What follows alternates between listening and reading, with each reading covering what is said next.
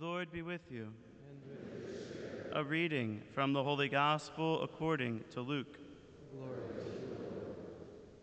Great crowds were traveling with Jesus, and he turned and addressed them. If anyone comes to me without hating his father and mother, wife and children, brothers and sisters, and even his own life, he cannot be my disciple. Whoever does not carry his own cross and come after me cannot be my disciple. Which of you wishing to construct a tower does not first sit down and calculate the cost to see if there is enough for its completion? Otherwise, after laying the foundation and finding himself unable to finish the work, the onlookers should laugh at him and say, This one began to build, but did not have the resources to finish. Or what king marching into battle would not first sit down and decide whether, with 10,000 troops, he can successfully oppose another king, advancing upon him with 20,000 troops. If not, while he is still far away, he will send a delegation to ask for peace terms. In the same way, any one of you who does not renounce all his possessions cannot be my disciple. The Gospel of the Lord. Today's Gospel is interesting for very uh, let's say, troubling reasons, right? You would think that Jesus would be saying something to the effect of if you want to follow me, love everybody. Just be a good person. Just follow my rules and you'll be fine. A word of encouragement, maybe. You know, some, some good words to leave you with for the rest of the journey that you're going to make with Him that day. Because we hear in the gospel that great crowds are traveling with Jesus. What, is, what are the expectations of these great crowds? I think that's the key question that we have to ask ourselves today is what is that expectation of ours as followers of Jesus? Can we put ourselves in the, in the shoes of those great crowds following Jesus? What were the terms of, of their following him? Because if you can imagine walking through the Galilean seaside or along the beach or going through the hill towns in the country and having these great followers, a retinue, if you will, a huge following after you that is just waiting for you to say, What's next? Put yourselves in the shoes of one of those people in the great crowds. And Jesus stops and then he turns and he says something.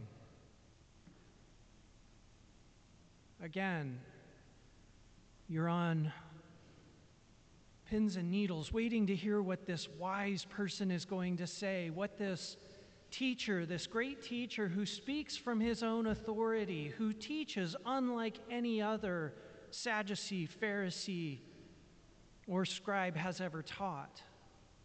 More so than any of the other prophets that you've read about. Any of those messages. This is a great thing. What is he about to say? And imagine if you heard him say, okay, if you're going to come after me, if you're going to continue to follow me everywhere I go, here are the terms and conditions. You have to hate your natural loves. Wow. Your father, your mother, your sons, your daughters, your brothers and your sisters, this is hyperbole, by the way. But there's an aspect of this that we have to dig deeper into.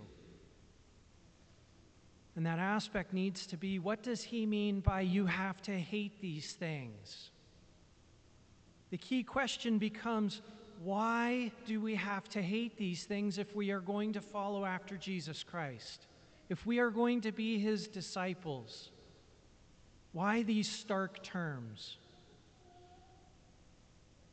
The stark terms are there to get our attention, brothers and sisters, because what Jesus is talking about is not so much the actual psychological I hate you that we think of when we hear that word. But think about this in proper relationship.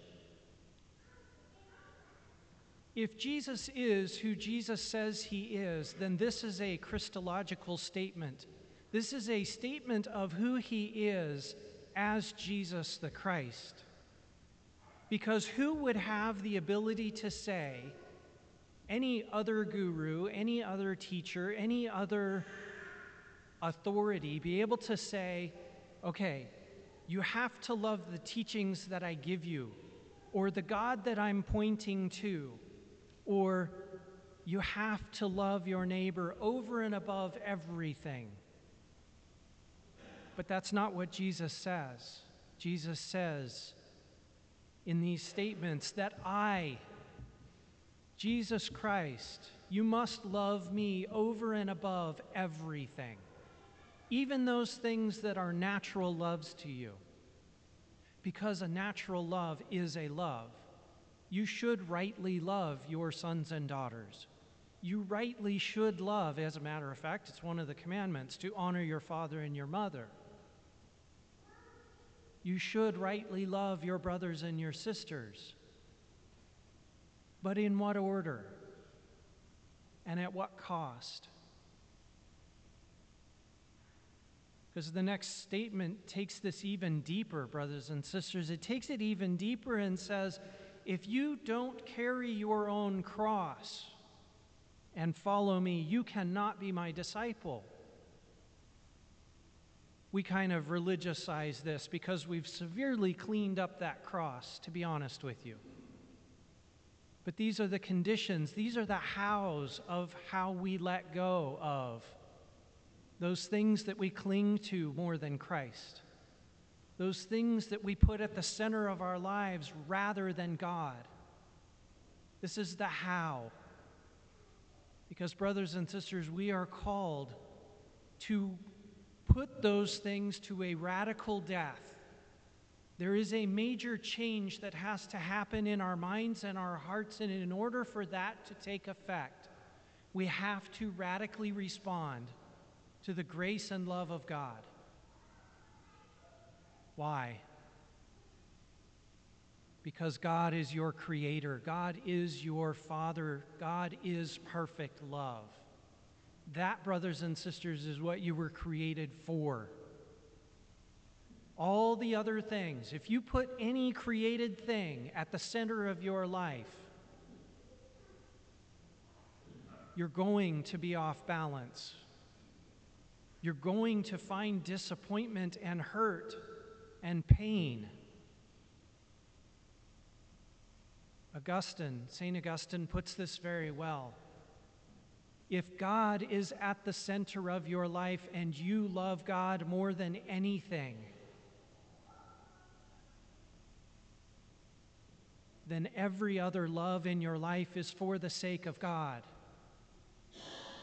That is when things start to fall into right proportion. That is when things start to fall into right order. But it's hard because, brothers and sisters, we as sinners desire so many things and we are created out of balance thanks to original sin. The world is out of order. Our call is to love perfectly, which means to put God at the center of everything we do, everything we are, and everything else that we love. The right order has to be Jesus first, and then everything else falls into right relationship. Your love with your your love of your parents falls into right relationship if it's for the sake of Jesus. Your love of your sons and daughters is in right relationship if it's for the love of Jesus. Your use of other things is put in right relationship if they are for the love of Jesus. You see where I'm going with this, brothers and sisters, is that all of us tend to put things in disorder. We put other things ahead of God. We put other things at the center of our lives, including ourselves. The rest of the gospel tells us how to go about doing the hard work of putting Jesus at the center of our lives. Because who would go do battle without first saying, Yes, this is worth doing battle, or do I have to prepare better? If I can build a building, do I go through the hard work of figuring out whether or not I have enough stuff to do it? Or do I start prematurely? Brothers and sisters, how we go about carrying this cross, how we go about putting to death those other things that are the centers of our lives, is by doing the work of identifying them and then putting them in their proper place with the help of God's grace. It's hard work. But to be in right relationship with Jesus Christ, to be in right relationship with God our Father, our Creator, and our true purpose, our true love. To put all of those things and to work towards putting all of those things in proper order is where we find true peace, true joy, and true fulfillment. Don't get me wrong, brothers and sisters, it's not about denying and pushing all of the other things out of our life. It's about putting God at the center and allowing everything else to be in your life in proper relationship, which means love of friends, love of family, proper use of things. What Jesus is saying here is denying ourselves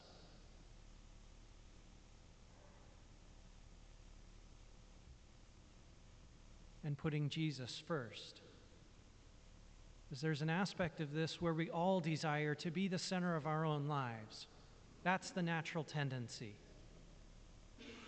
Whether it's our own perceptions, whether it's our own judgments of others, whether it's our own peace of mind or our own security or our prestige or all of the things that we have that make life quote unquote easier when we go to work for our family and forget that Jesus is the center of that, then we put our families in the center, which very quickly can turn into money being the center because the more we have, the easier things seem to be. But ask any rich person. The temptation is to make that the center, and you start to lose joy. So, the question, brothers and sisters, is what are those things that we put in the center of our lives rather than Jesus? The answer is going to be different for every single one of us here. But it's important to recognize those because the work of it begins with recognition. The work of it begins, and the healing of it, and the conversion of it the proper mindset and the proper heart begin with recognizing the things that we tend to put at the center of our lives other than Jesus. I would encourage you all to begin today. Pray for the grace today in reception of the Eucharist, the body and blood, soul and divinity of Christ that we receive in the Eucharist we consume that so that it becomes the core of who we are. And it feeds us for the rest of our challenges that we face in life. So, brothers and sisters, as we begin and as we continue to make this offering, may we offer those things that we've put in the center of our lives rather than Jesus. Those things that are taking the place of God in our lives rather than God. whether it's the prestige of others, the perception of others, power, wealth, relationships, school, money, work, your spouse, your sons, your daughters, your sons, your children, your grandchildren. All of these things are good, brothers and sisters, but if they're at the center of your life rather than God, things are out of balance. And the challenge of our lives is to put God back in that place where he belongs. And when we respond through the grace of God to be able to order, our lives like the saints, when we respond to God's grace to order our lives properly with His grace, it's then that we find true joy, true peace, true happiness, and everything else falls into place thereafter.